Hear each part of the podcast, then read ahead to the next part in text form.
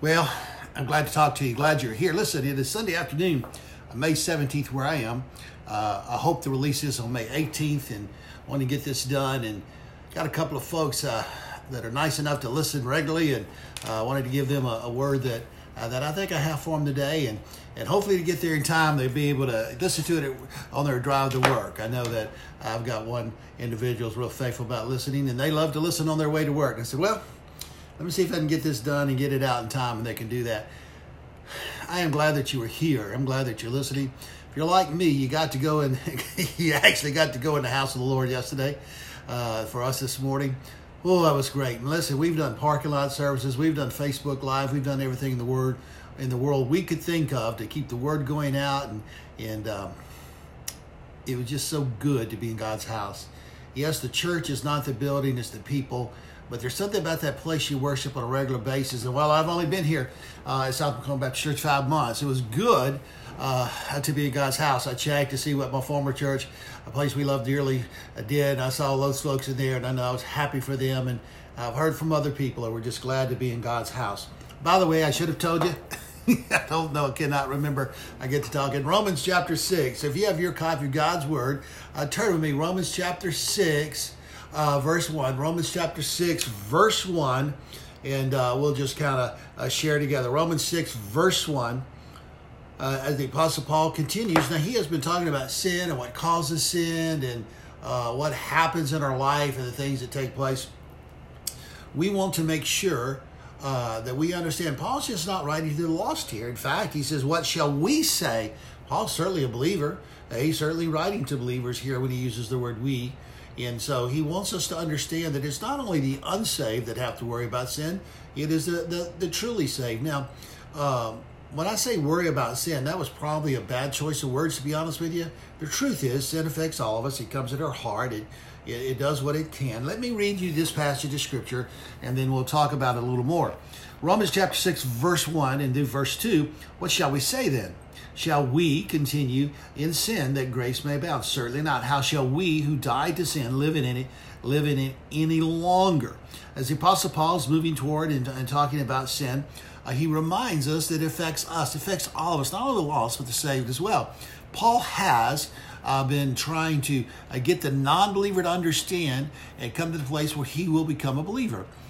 He also here wants to make it clear to the believer we need to stay away from sin. I think one of the things that's happened to us with the world being like it is and thinking like it thinks, we have forgotten what sin does to us. We've forgotten that it lays at the door waiting to entrap us, waiting to knock us down, knock us out, knock us off the path, whatever phrase or adjective you want to use. And other phrases were to imply something you don't know. They were to imply things that you should be aware of.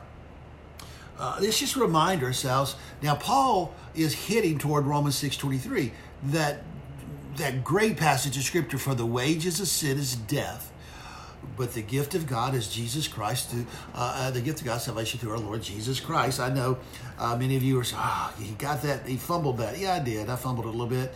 Let me make sure you get it right. Make sure I get it right. Give it to you the way it should be given. For the wages of sin is death, but the gift of God is eternal life through Jesus Christ our Lord. Got a little tongue-tied there. I hope that never happens to you. I do that a lot. You say, well, why didn't you start over, Brother Danny? You do that, you wouldn't be so embarrassed. Well, because if I start over every time I get tongue-tied, I'd never get a podcast done. I think you understand what I'm saying. The Bible says that sin leads to death. That's what we earn by living in sin. But the gift of God's eternal life through our Lord Jesus Christ. Paul wants us to understand what sin does to us, and he wants us to understand the necessity, the importance of being aware of sin's danger. You say, well, what is the danger of sin? Well, first off, sin separates us from God. It doesn't destroy our relationship. Satan cannot destroy your relationship with God, but boy, he can sure harm that fellowship. And that's what he does when he brings us to sin. By the way, I want you to understand, Satan never brings sin into your life, never tempts you with it, never brings you near it, never entices you with it to please you. He does it to displease God.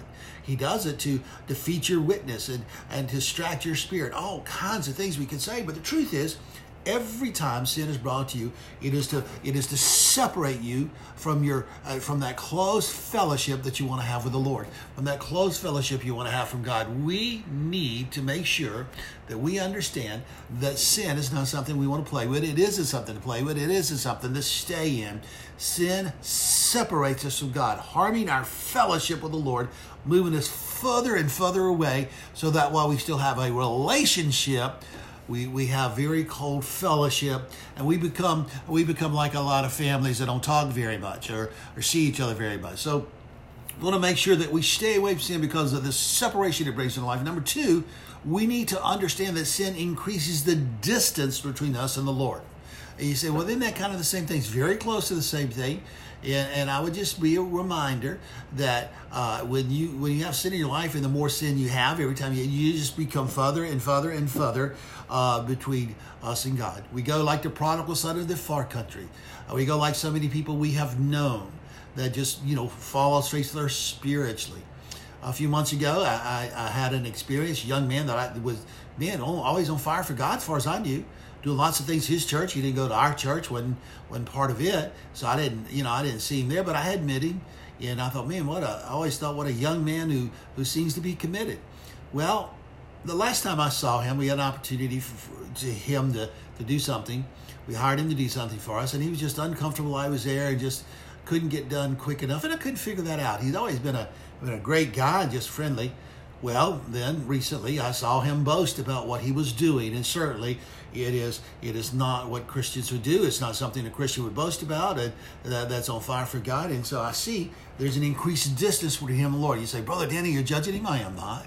I didn't say he was lost. I didn't say he lost his salvation because he can't. But I would say this, the distance between him and God is probably as far as it has ever been. And to close the gap, he's going to have to get right. And so number two, sin increases the distance between us and the Lord. And then finally, number three, sin numbs us to the need of God. When we fall in this, I don't need him. Let me tell you, we all need the Lord. We all need a relationship with God. But when we get into sin, we get into that area where we're numb to it. We just, oh my gosh. And so we need to come back, and we need to get back serious about our relationship with God, because our daily life matters. One of the things I wanted to share with you today is how much your daily life matters. Maybe you're like my friend that listens on her way to work. She's told us that, and I appreciate that. So Kathy and I both, hey, I listen on my way to work. Gosh, I think I'm so thankful for those who listen. And maybe you're like her. You're going out in the world. You're earning your living, whatever you're doing. I hope that you remember or reminded or think about how much your daily life matters. And it matters, number one, because it's our reasonable service to live for God. In other words, Romans 12:1, Paul talks about our reasonable service to be a living sacrifice. In Hebrews, it talks about looking unto Jesus, the author and finisher of our faith, and just to remind ourselves that it's reasonable, it's smart, it's wise, it's the good thing, the right thing, the godly thing to do, to be focused on a relationship with God every day. Number two, our witness is wasted when it's followed by our current sin. Listen, there are great stories out there. There are people who have great stories, great testimonies, but they've gotten saved. I'm not going to say they've gotten over it, because you don't get over it once it happens, but they've gotten away from the importance of it or the warmth of it. They've gotten away of the necessity of sharing it. And because of that wonderful story that they still have, that moment in time where they were saved, well, it no longer means anything to people when they hear it or hear about it, because their daily witness of what they do speaks so loud that people can't hear the words they say. And we need to be reminded that it's important how we live our life, because of it's our reasonable service, because it helps our witness, it backs up our witness. And we need to remind it of the importance of our daily life, because our personal fellowship with God, our relationship with God is fine. It will always be fine. Don't jump to conclusions. But our fellowship with God is damaged when we are in sin and stay in sin. We need to understand that. We need to know that. So what we want to do is stay away from sin. Paul makes that very clear, that we should stay away from sin. We shouldn't say it. We shouldn't think about it. We should remind ourselves that the wages of sin is death. The gift of God is eternal life. You say, well, okay. You say, I can't lose my salvation? Great. You say, sin brings death? Great. Well, what kind of death does it bring to the believer who's on his way to heaven. Well, sometimes it brings a death of opportunity. I've known believers who would have had opportunities to do things that blow my mind, but because sin was in their life at that moment, they have missed it. And those all moments may never come back. I know people who for a season, purposely even, I guess you could say, they were aware of it, but they were doing, oh, I'm happy with this. I'm going to come back and serve God at some point. I'm going to do this. But they lost so many opportunities. Sin leads to death, and maybe it's the opportunity to do something or to reach somebody. Sometimes it's the death of an ability. Typically, we think about people who can sing, who stop singing for the Lord for whatever reason, and they lose their voice or lose their ability to do it as they once did. I'm not a guy who sings, so I can't testify on that, but I will tell you, I've known some people who have said their testimony was when the sin got in their life, they lost their voice, lost their ability to sing. And because of that, it was a long time, even after they got right with God, before they could sing again. The death of an ability. Others never sung again. I don't know what your ability is. But you say, well, I don't sing. Listen, we're not only talking about that. There are lots of things you lose the ability to do. We would call them gifts or talents that God has given to us. And because we've gotten caught up in sin and let sin kind of mess us up a little bit, more than a little bit, well, there's the death of an ability. Sometimes it's the death of personality. I know some people that are away from God. I think they know God. I think they have a relationship with Him, but they've gotten away from God. And their personality stinks, to be honest with you. And people will tell you, personality stinks.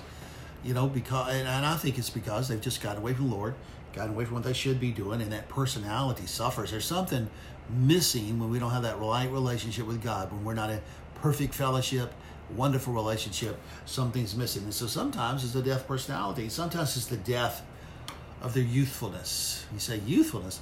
Well, there is something about people who live for the Lord. They remain somewhat youthful. They do. They don't. They don't get old, craggy, and negative. They don't do that. When you see somebody, and by the way, that's not an age thing. That's just that's a spiritual attitude or mental battle that you fight, and sometimes you lose, and often you lose when you're away from God. But it becomes the death of that youthfulness, that vibrance that you once feel and once feel. You say, well, what are we to do? Well, we are to yield to Christ.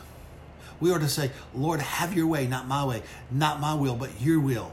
You say, why is that? Well, because we've received God's favor in Christ, because we have been made free in Christ, because we want to bear fruit for His glory and our good. What shall we say then? Shall we continue in sin that grace may abound? Certainly not, Paul says.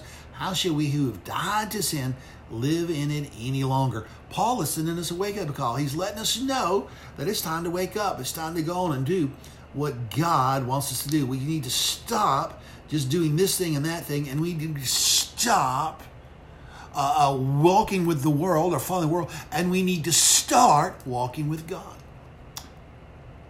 This morning, May 17th, I'll be very pointed with you. This morning, May 17th, I got up. I've been studying this passage of Scripture all week, and I've been thinking, how do I explain to people how they get up? How to explain to them they got to get up from the mud and the muck they've gotten themselves in, get out of that sin, and get themselves back into a proper relationship with God. And I can't explain it. I can tell you what happened, but I can't explain why or how it happened other than the leadership of the Spirit. And I know a lot of people struggle with that leadership of the Spirit. What are you talking about? Well, if you're a child of God and you don't hear God talk to you at certain times, I don't know what to say. My experience is different. I hear God talk to me. You say, he calls you on the phone? No, but there are times when I just hear the voice of God and I know. So this morning, I'm sitting in the back room going on my sermon. In fact, he woke me up early of my first clue that it was time to get up and hear from him. So I go in our back room where I study and I begin looking and I come to that question again. Lord, how do I illustrate the way that we get out of sin as believers? How do I illustrate what we do? We know about prayer. We know about, the blood washes us, washes sin away. We know all these things, but how do I get us to the point where we understand this is how you do it? It's simple. Do this. And then it came to me. And what came to me was a childhood experience. When I was a child, and I don't know that they still do this in schools, and they may have changed the way they do it, but for some reason I was in a class and they brought someone in and they taught us about what to do when your clothes catch on fire. Yes, I said your clothes catch on fire. And they taught what to do and how to do it and how to prepare and all these other things. And then finally, right at the last, and this guy had finished, he says, now listen, it's easy to understand how to get your clothes, you know, how to get the fire to your clothes if you will do this. Stop, drop, and roll. And I thought, ooh, and so does the class. Stop, drop, and roll. Okay, what's that mean? We stop. Don't run, don't go here, don't go there. Stop what you're doing. Drop to the ground and roll around till the fire's out.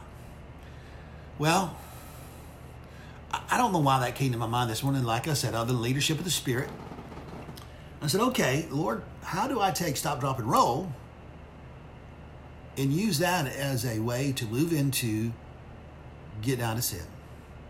And God said, that's no problem, because here's the answer I want you to understand. Stop, confess, and repent, and move forward. Oh, Lord, is it that easy? He said, of course it is. You know it is. That's why you're right. But you got to stop first.